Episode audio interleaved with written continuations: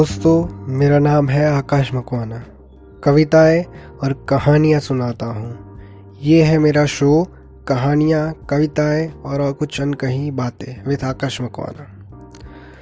दोस्तों तो आज के पहले एपिसोड में मैं आपको सुनाने जा रहा हूँ मेरी कविताओं में से एक छोटी सी कविता जिसका शीर्षक है, ज़िंदगी का एतबार और खामोशी।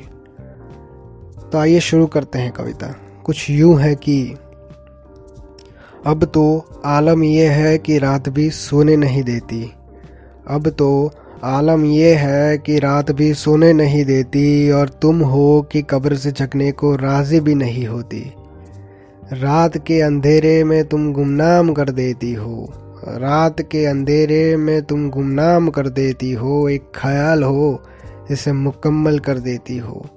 रात के अंधेरे में तुम गुमनाम कर देती हो, एक ख्याल हो जिसे मुकम्मल कर देती हो, एक शामियाना है जिसमें तुम बसा करती हो।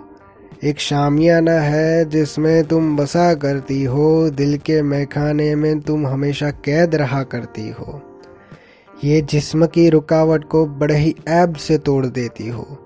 ये जिस्म की रुकावट को बड़े ही ऐब से तोड़ देती हो, ये जो रूहानी एहसास है ना तुम्हारा, उसे और ज़िंदा कर देती हो।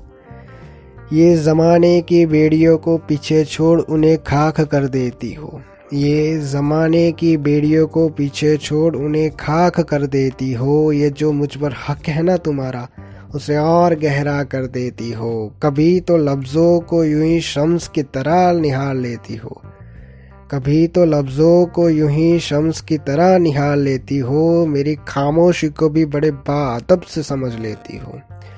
कभी तो लफ्ज़ों को यूँ ही शम्स की तरह निहाल लेती हो। मेरी खामोशी को भी बड़े बादब से समझ लेती हो। बहुत कर लिया एतबार इस खोखले ज़माने के लिए आकाश।